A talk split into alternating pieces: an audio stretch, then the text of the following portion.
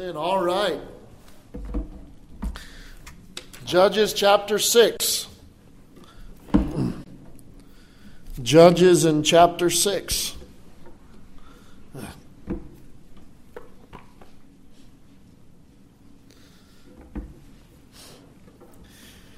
Judges in chapter 6, we're going to get into the fleece passage, the passage about the fleece, so the life of Gideon.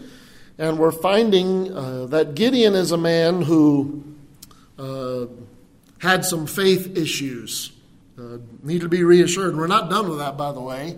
The Lord's going to reassure him yet again before he performs the Gideon and his 300 wonder battle. So we're going to start in verse 33, Judges chapter 6 and verse 33. This is after he did the overnight thing of tearing down the altar of Baal, which was no small feat, by the way. It was probably a pretty hefty thing. Tears down the altar of Baal, cuts down the grove, the grove of trees where they worship there next to it. Did it at night because he's fearful of the townsfolk and of his own family. So there's a little bit of fear there, but he still obeys the Lord. And that's one thing we keep seeing about Gideon, and we're going to look at tonight too, is while there's fear, he never stops believing and acting and doing. So verse 33, then all the Midianites and the Amalekites and the children of the east were gathered together and went over and pitched in the valley of Jezreel. Now we don't know if this is a result of him throwing down the altar of Baal. It kind of seems that way because of the organization of the passage or the structure, or if it was just another time they were coming in to get all, because it's harvest time, obviously, so maybe they're showing up again just to take all the harvest. Okay? So, verse 34, but the Spirit of the Lord, the Spirit of Jehovah, came upon Gideon, and he blew a trumpet, and Abba Ezer was gathered after him. So that's the crew right around him. And he sent messengers throughout all Manasseh, who also was gathered after him. And he sent messengers unto Asher, and unto Zebulun, and unto Naphtali. And they came up to meet them. And Gideon said unto God. So here we got, woohoo, Gideon, blow a trumpet, let's get an army. Army shows up, and all of a sudden, verse 36, and Gideon said unto God, if thou wilt save Israel by mine hand, as thou hast said, behold, I will put a fleece of wool in the floor. Now, don't be confused by that. You know, there's things like, they call them the threshing floor. Okay, that's probably what we're looking at here. It's because he's out, they're talking about being outside, but he's got a floor, and how is their dew inside? Okay, so it's probably like a threshing floor is what they called it, okay? So, behold, I will put a fleece of wool in the floor, and if the dew be on the fleece only, and it be dry upon all the earth beside, then shall I know that thou wilt save Israel by mine hand, as thou hast said. And it was so, for he rose up early on the morrow, and thrust the fleece together, and wringed the dew out of the fleece, a bowl full of water. And Gideon said unto God, Let not thine anger be hot against me, and I will speak but this once. The idea of just one more, Lord. Let me prove, I pray thee, but this once with the fleece. Let it now be dry only upon the fleece, and upon all the ground let there be dew. And God did so that night, for it was dry upon the fleece only, and there was dew on all the ground. Amen. Father, we thank you, Lord, for the passage and for the word. We ask that you bless in Jesus' name. Amen. Amen. You may be seated. So, let's just start this whole thing off by shooting the whole fleece idea right out of the water, okay? Because people have used this passage for a very long time to support the theory that they can determine God's will by setting out a fleece, okay? And can we just stop right here and acknowledge that this is a recording of Gideon's using of the fleece. It is not a teaching to believers to do this. And that matters, okay? That matters. It matters because when God wants believers to do something, he tells us pretty clearly in Scripture. Okay? So this is not a passage teaching it. Don't, I'm not done. Keep following me. This is not a passage teaching us to use a fleece to determine God's will. There's no direct teaching anywhere in Scripture that this is a way to test the will of God. Again, just a recording of what Gideon did and the fact that God works with it. You will notice that there's no comment from God, either of approval or disapproval, in the whole thing. It just says that he reassured Gideon through this. Now, many people have used this as a method to determine God's will and have gotten in loads of trouble. Loads of trouble. Because you know what we do, if we really, really like what we're asking for, we tend to use fleeces that we're pretty sure will already happen. It's like saying, God, if you really want me to do this, let the sun come up tomorrow. Okay? Just because it's recorded and not condemned does not mean that God is telling us to use a fleece to determine God's will. Now, that's just the start. Here's the bigger picture. That's what isn't that typically what people use a fleece for? They use a fleece what? To determine God's will, right? Is everybody here? Come on now, answer me. That's what most people use a fleece for, is to determine God's will, right? Okay. Now here's a big problem. That's not what Gideon was doing. So if that was a biblical thing, then that's what Gideon should be doing, right? But that's not what Gideon's doing here. Gideon already knew what God's will was. As a matter of fact, he quoted it twice in this passage. Twice. He already knew what God's will was. Look at verse 36. And Gideon said unto God, if thou wilt save Israel by mine hand, as thou hast said, that's already what God's will was. We already have that passage because that's what God told him. Thou mighty man of valor. God, I'm going to use you. You're going to save Israel. Okay? And then he repeats it again in verse 37. Behold, I will put a fleece of wool on the floor, and if the dew be on the fleece only, and it be dry upon all the earth beside me, then shall I know that thou wilt save Israel by mine hand, as thou hast said. This isn't a question of whether or not Gideon knows what to do. That's not the whole. That's not even what's going on here. Gideon is not trying to determine what to do. He's just trying to get some reassurance that God's going to do this. Okay? He's just getting reassurance. There's not any kind of section in here where Gideon has no idea what God's will is, and maybe the fleece will show me which one I'm supposed to do, this way or that. No, that's not even what a fleece was used for by Gideon. This is not what's happening. Gideon already knew God's will. He repeats what God had said twice already that God had quoted earlier. Okay, so what's the real issue here? The real issue is, Gideon is not necessarily, we'll call it weak faith, okay? We'll call it weak faith. I don't know what else to call it. But he is very hesitant, and he evidently has maybe some fear or some doubt, okay? Because you've never had any fear or doubt about the things that God has asked you to do, have you? Especially when, there's sometimes all of a sudden you get that prodding from the Lord. You need to talk to that person you need to give that person the gospel. Now, what do we already know God's will is about us giving the gospel? Do it. Go ye into all the world and preach the gospel to every creature. In other words, you can't give the gospel to the wrong person.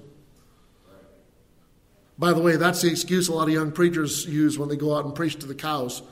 God said every creature. Oh, come on. You guys, you have to be a preacher. Come on, you all need to wake up from your nap. Okay? And I mean, this is just great. So what's really happening here? Gideon has got some doubt going on. Okay? And he's got doubt about a couple of things, because he says it, that you are going to save Israel. Okay? By my hand. That's the doubt. Because that's what he needs reassurance on, even though God's already said it. And he's like, are you sure, Lord? Now, and we're going to get into this. I would have to say quite clearly that this is just weak faith. Now, the whole deal about it being done twice, I'm going to cover this now because I'm not going to talk about it later. If you think about it, if Gideon's one of those over-analytical people, or just analytical at all, so the first time he says, okay, God, let my fleece be wet and the ground be dry. Now, here's the problem with that. A fleece is typically something that they use for like a blanket overnight to sleep on. So waking up with a wet fleece is kind of normal. It's kind of the stuff that happens all the time. You wake up, your fleece is wet because the dew fell. And I'm sure when he woke up, he's like, oh man, the ground's dry. This thing's wet. Oh no, wait a sec. It's always wet. Okay, God, just one more thing. Can we reverse this? No, I wasn't really, I don't know. This is just my own mind. He probably faked himself out into seeing and worrying about it. And so, okay, God, can this be dry and the ground be wet? Now that would be different. If my sheepskin was dry when I woke up in the morning, now that would be something. And of course, God. And I love even how it says, how it responds to that. Because it says, verse 40, and God did so that night. Well, how do we know God did so? Because it was dry upon the fleece only, and there was dew on all the ground. In other words, Gideon knew that God did it because that's what happened. Not because God said anything or there was some spectacular show. But anyways, so Gideon gets his faith obviously bolstered here, because what does he do? He gathers up his crew and they head out to go to war. Okay, so the result here is that Gideon's faith is strengthened. We can't look at it any other way because he acts out on what needs to be done. So we're going to look at this just a little bit. What does God do with weak faith? What does God do with weak faith? Now, this one might scare you, and we're going to answer this a couple times, but I'm going to tell you, number one, God allows it to question. God allows it to question. Let's never forget that God knows who we are. The psalmist in Psalm 103, verse 14 said, "For he knoweth our frame; he remembereth that we are dust." It's not like God created a bunch of fallible creatures and then went, "I can't believe they're questioning me. Where did this come from?"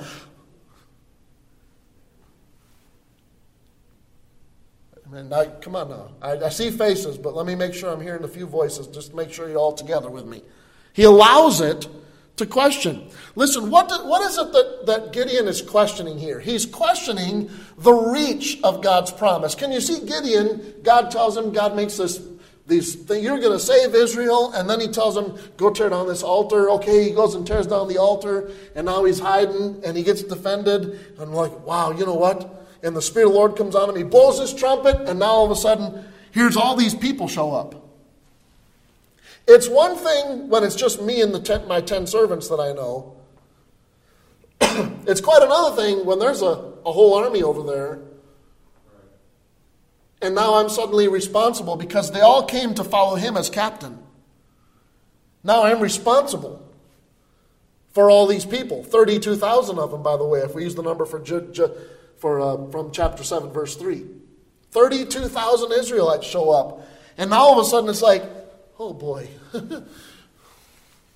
and let me just even make it a little bit more. Let's put this in perspective. You're going to save all of Israel with this group? 32,000 people. I have to lead 32,000 people. But have you seen the other side? I think last week, I made the comment that the Midianite army was as the sand of the sea, and that's not what the Bible says. Their camels were as the sand of the sea. The Midianite army, as much as we can tell, according to chapter 8, verse 10, from using some reverse engineering, they had to be at least 135,000 people. So you got 32,000 Israelites against 135,000 Midianites and Amalekites. Okay, and then it says that their camels were without number as the sand of the sea. Like, why is that a big deal? Well, camels were like the cavalry of the day or the tanks of the day. What camels did in that day was they allowed a huge number, sometimes two per camel, depending on the camel, a huge number of troops to travel from one place to another place on the battlefield very quickly. A camel can run like 40 miles an hour, can maintain 25 miles an hour for lengthy periods. Plus, can you imagine how many arrows one camel could carry? Can you imagine how many extra swords and shields one camel could carry? Why'd they need all those camels? Well, put it together. Think it through. I mean, they've got huge amount of support staff. This is an army that literally could run circles around Israel. Okay? In other words, they're toast. But by all, at this point, terrain doesn't make a whole lot of difference. I mean, terrain always makes a difference. But in Israel, in this portion, they're toast. Israelites, they don't have it, okay? They don't have the size, they don't have the training, they don't have the group, they probably don't have the weapons, okay? By all normal understanding, the Israelites are about to get a beating. So it must have seemed, listen, if you've ever been responsible for someone else, you know that you feel that weight. It was all great when it was just Gideon fired up. Okay, this is cool. We knocked that down. The Midianites, God says he's going to say, all right, let's. Oh boy, I know that guy, and that's my cousin, and his wife is my sister, and oh boy, I'm responsible, Lord. Are you sure? All you want us to do that, God, all Israel, right? You're going to save us all with this group. Gideon is questioning the reach, if you will. I'll make sure I'm going to change these words about 4 times. Yeah, Gideon questioned the reach of God's promise. How far is this going, Lord? Were you just working? Was all that just for me to tear down that one altar, or are we going a little further here, God? Okay, like maybe he misunderstood what God had said. And then Gideon questioned the tool of God's promise. You're going to save all of Israel by my hand. Mine. You remember where you found me, right? I'm just a farmer. I'm not a warrior. I'm just a farmer. What does a farmer know about warfare? Perhaps he thought, surely someone else could do a better job. By the way, that's pretty typical when God calls you to do something, for you to think that there's other people who could do a better job than you could at that. God, this is just something God likes to do. He likes to put us in a position where if we're going to go into it, we can't walk out of it saying, yeah, I just had the talent for it. God gave me the talent for it, and so I was able to do it. No, he wants you to walk out of it being able to say, God did that. It had nothing to do with me. As a matter of fact, we find that in the story right here. In the story later on, when they finally go to attack, God basically says, I'm not using 32,000 people. It's too many. Because you all might win, and Israel say, hey, we're a pretty awesome army. Not too many. I need you to whittle it down so when you get done, you can say it's a pretty awesome God that's with the army. So here's Gideon. He's questioning now the tool of God's promise. He's like, God, you really want to save all of Israel? And are you sure you want me? Now, let me tell you, I understand the sentiment. I understand Gideon's idea here. It's still a lack of faith. And excuse me, that's not true. It's still a weak faith. It's still some doubt in there. There's still faith that needs some work. Why would God use me? This is unusual. Perhaps, So Gideon, and I want to think about this. Gideon's not questioning the existence of God. He's literally talking to God. It's not like his faith is over here being damaged because he's worried about the existence of God. What he's questioning is how far this promise that God has given, how far can I put my faith in it? It's still weak faith. Now, again, through this whole thing, even Gideon's attitude towards the Lord in verse 39, he's still showing reverence to God. Lord, please. What does he say? Let not thine anger be hot against me. This is complete respect to God. He's not lost faith in God. It's just weak. It's weak faith. He still has reverence. He still honors God with what he's doing. God's just calling him to do some stuff that he's not quite sure about, okay? Now, some would raise the question, because I say that God allows us to question when we have weak faith, and they would say, hey, now wait a sec.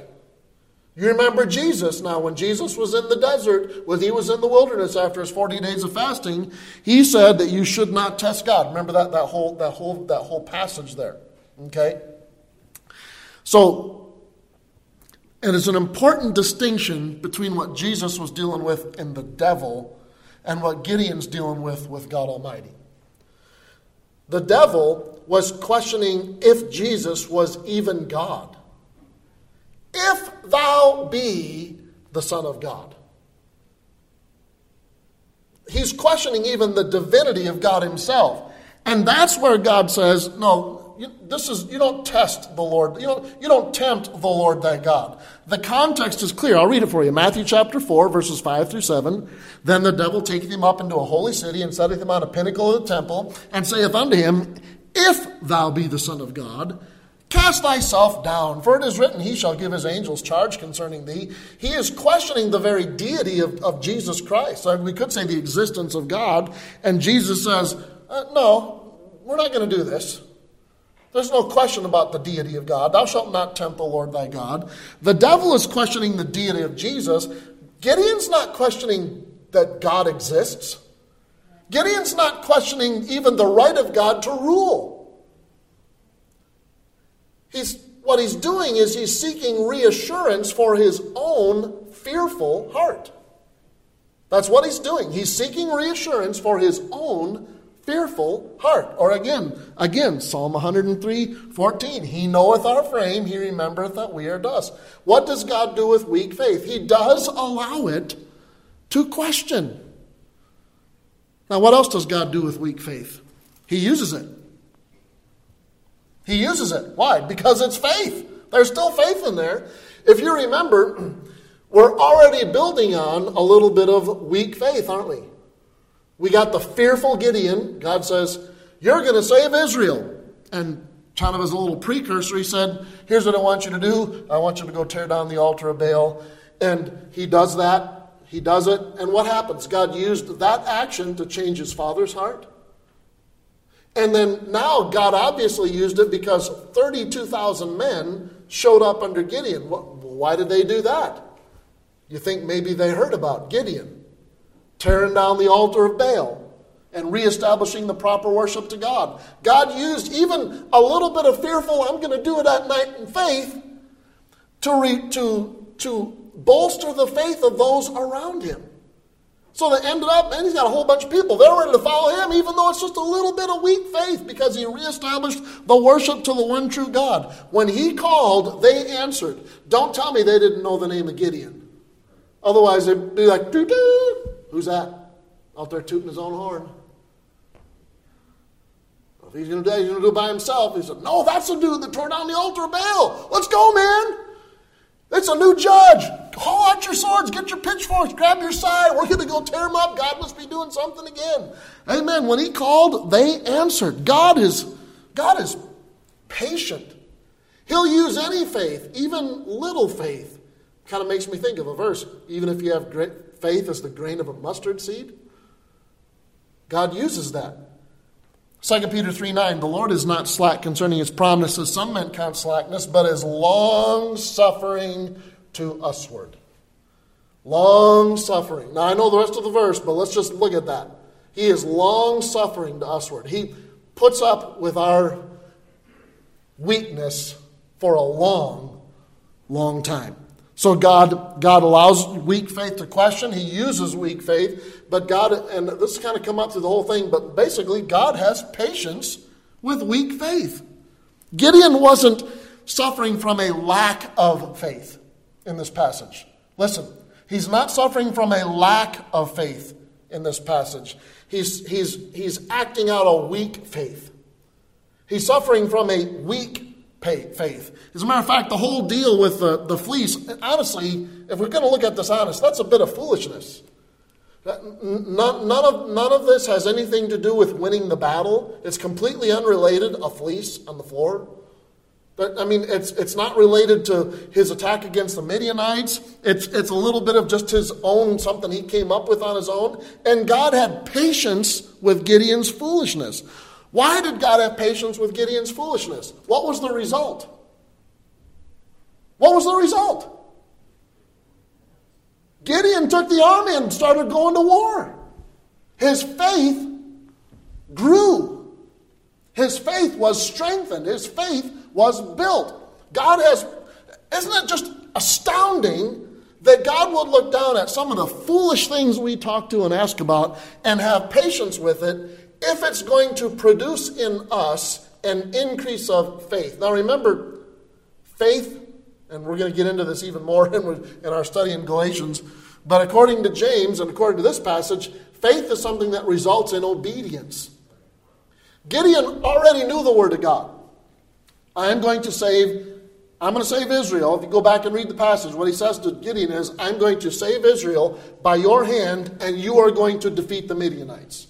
That's clear as day in the original passage where he tells him what he's going to do. And Gideon, hearing that, weak faith, I'm not sure about this, has some foolishness, and God has patience with that. Why? Because the result was, God said, I'm going to obey your word. I'm going after it. I'm going to obey your word. The result, God has patience with weak faith, especially when it's going to produce stronger faith. I'm reminded a little bit of another story in the New Testament about the disciples sailing across the sea. Jesus sent them on ahead, and it's getting kind of stormy out. Like they're getting a little wide-eyed because it's dark and kind of interesting, and Jesus comes walking on the water, and evidently their emotions are already telling them it's kind of a scary night, and here comes this ghost, this apparition walking on the water, and they're all freaking out. There's a ghost on the water! And Jesus says, it's just me. And what does Peter say? Lord, if it be thou. Now, just because he started off with Lord, kind of gives you a pretty good clue. He already knew who it was. Lord, if it be thou, bid me come unto thee on the water. Now, I know how awesome that is, but can we just acknowledge that's a bit of foolishness? Complete personal request from Peter. Has nothing to do. You know what? I'd like to walk on the water. God, if it's you, bid me come unto thee on the water. And what does God do? He has patience. All right, come on. Peter probably went, okay. Peter was come down out of the ship. He walked on the water to go to Jesus. But when he saw the wind boisterous, I wonder if Gideon saw the Midianite army large. When he saw the wind boisterous, he was afraid and began to sink. He cried, saying, Lord, see his faith. Peter's faith wasn't changed. He still had faith in the right place, didn't he? He still went to the right place.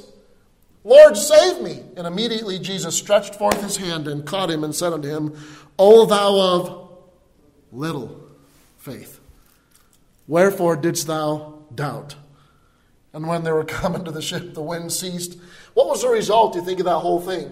Exactly the reason it's included here. Not just Peter's faith, but the faith of a whole bunch of disciples in the boat was like, that's God. Their faith increased. Why? Because God had patience with weak faith. Which brings us to our next point. What does God do with weak faith? He grows it. He grows it.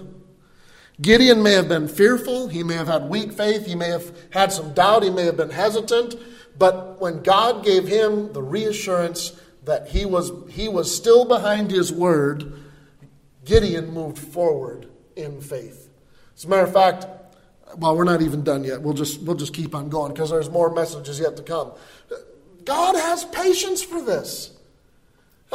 You know, sometimes we start teaching some of this in so much black and white, and maybe preachers sometimes contribute to that because there are some passages that you know nothing doubting.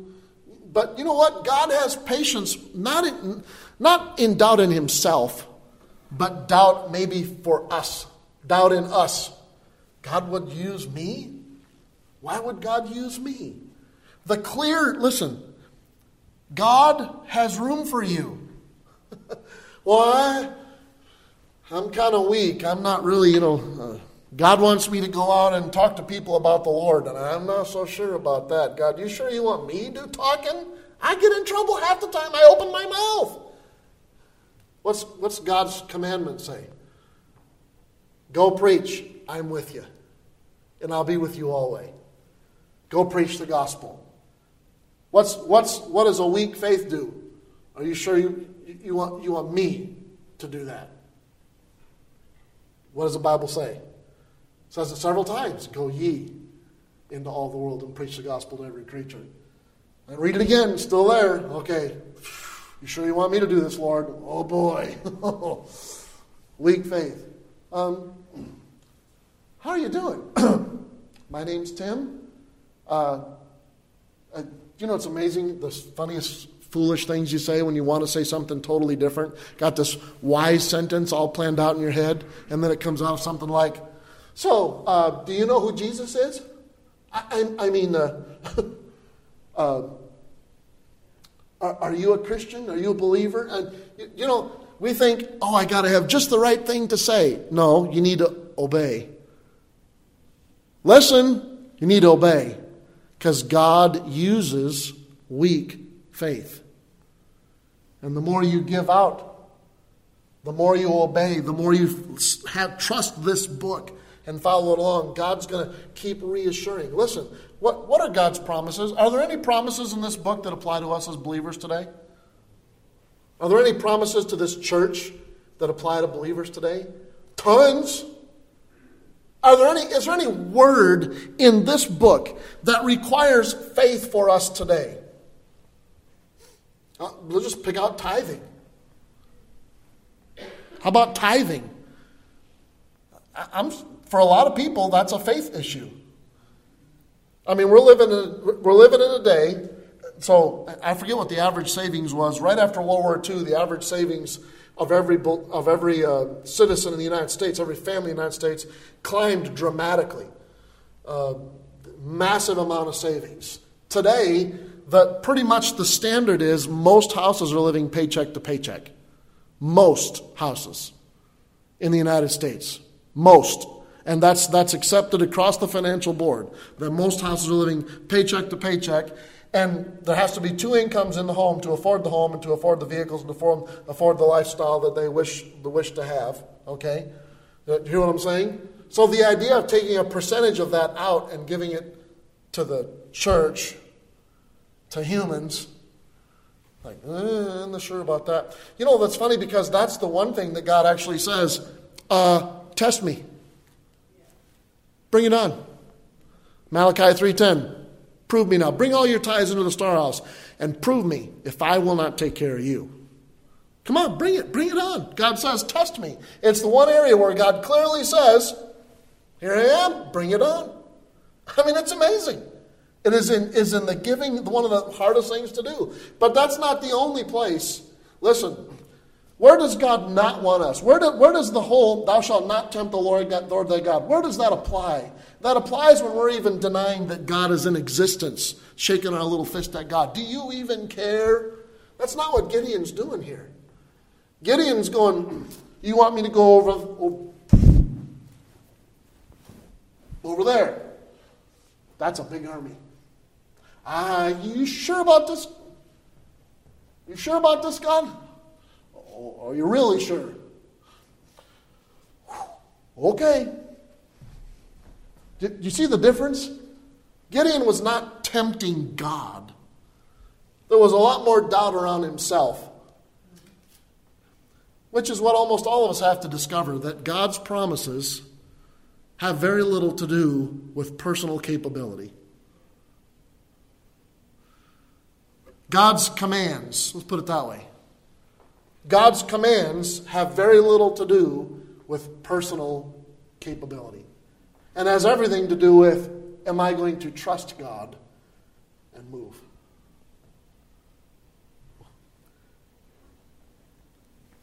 Your faith ought to be growing. Your faith ought to be growing.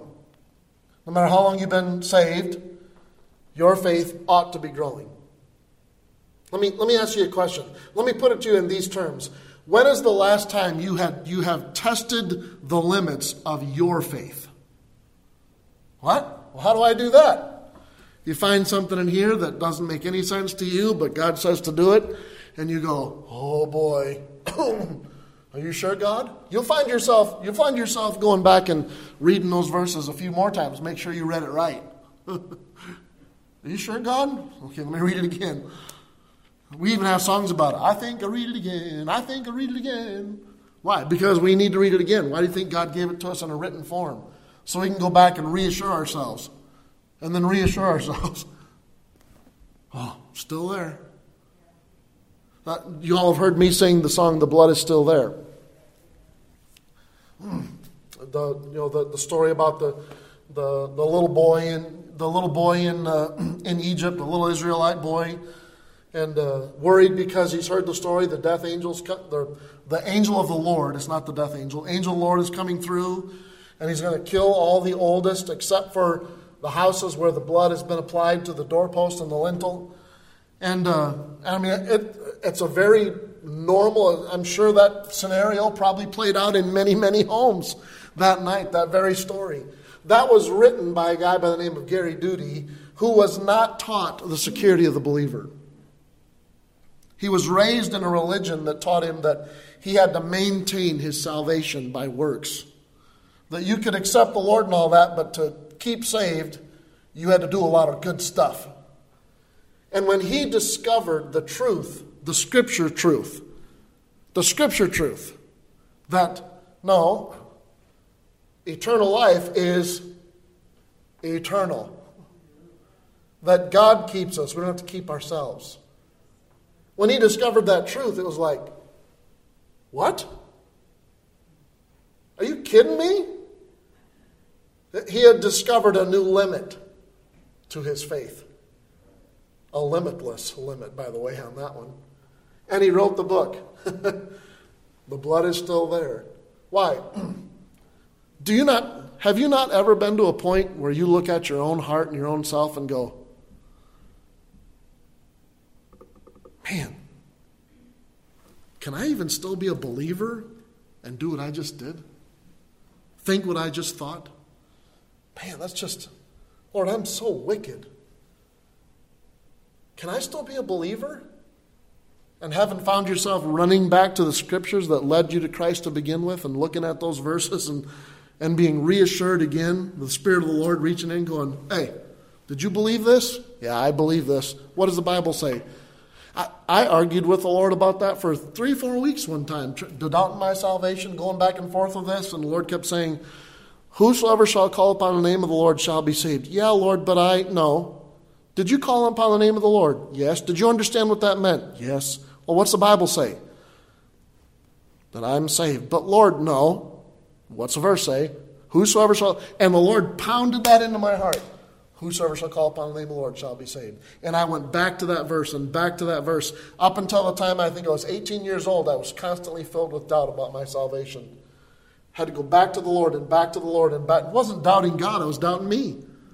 And God had patience and kept taking me back to the same verse over and over and over and over, reassuring me that I needed to quit worrying about my part and just trust him because he took care of his part. Amen. I did believe. It's not up to me after that to believe harder to maintain my salvation. God took charge. Amen. These things are written unto you that ye may know that you have eternal life. Go ye into all the world and preach the gospel to every creature. Well, I don't know if I can do that. How about you put your faith to the test? Find out the limits. Find out how far God actually can supply that strength and ability. God, are you sure? You sure you want me? Yeah, go ye. That includes you. Are you here? Are you here? What does God do with weak faith? What does he do with it? Well, he allows it to question. He allows it to question. He has, let's see my next point here. He uses it. Because all faith, when it's faith in Him, has a product. It has a return on investment from this morning. God has patience with it. And God uses some of that, some of those questions, He uses it and He grows weak faith. How's your faith? Oh, I'm not a very strong Christian. It's all right. It's okay. God's a good God. Well, I've blown it. I'm not sure God can use me anymore. No. Listen, God's a good God. He's patient. And He will take you coming back to Him again and again and again and again. Lord, you know, kids do that, don't they? You tell them, on Friday we're going to do this. You tell them on Sunday, on Monday. Are we still doing this on Friday? Yep, we're still doing this on Friday. On Monday night, are we still doing this on Friday, right? Yep, we're doing this on Friday. Tuesday, we're doing this on Friday. We're still doing this on Friday. Yeah, we're still doing this on Friday. On Wednesday, yeah, we're going to do this on Friday. Are we still doing this one? All the way up to Friday morning. You've told them every day of the week, Friday morning. Are we still going to do this? Yeah, we're still going to do this. Because that's a nature, isn't it? The nature of humanity is to need reassurance. Isn't it? How many of you have sought reassurance for your salvation? Reassurance for your call? Reassurance that just the presence of God, the love of God, the forgiveness of God. How often we have needed that. We even look to each other sometimes.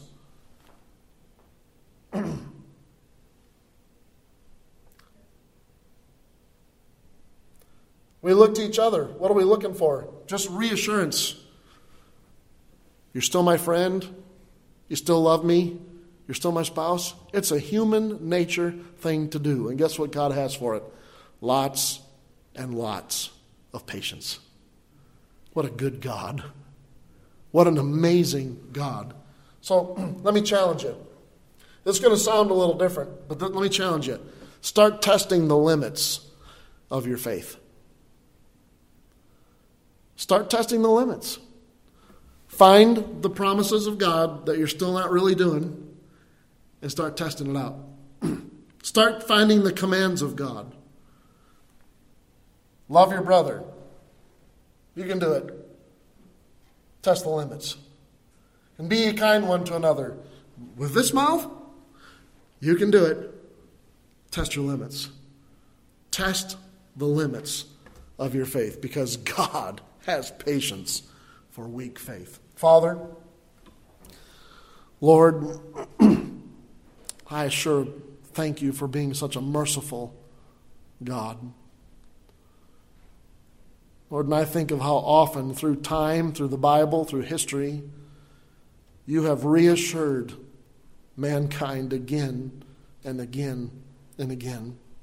You have had preachers in every generation preaching the same book, the same message, the same reassurances.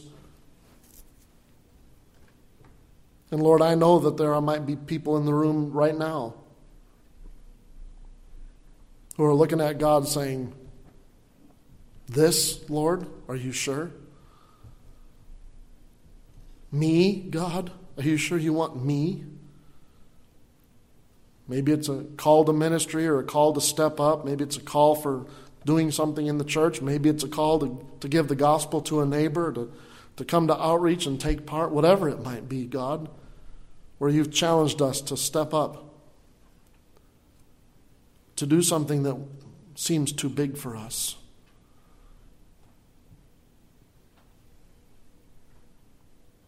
Father, I pray that you'd help us just to trust you in the middle of it.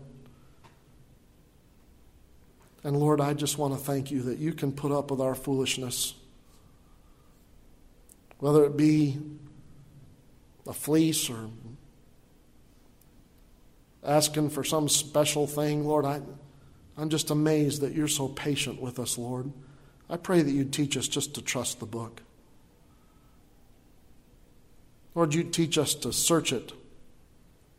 And test it, and test our own faith. Thank you for being a faithful God who is patient and long-suffering. We ask this in Jesus' name. Every head bowed, every eye closed.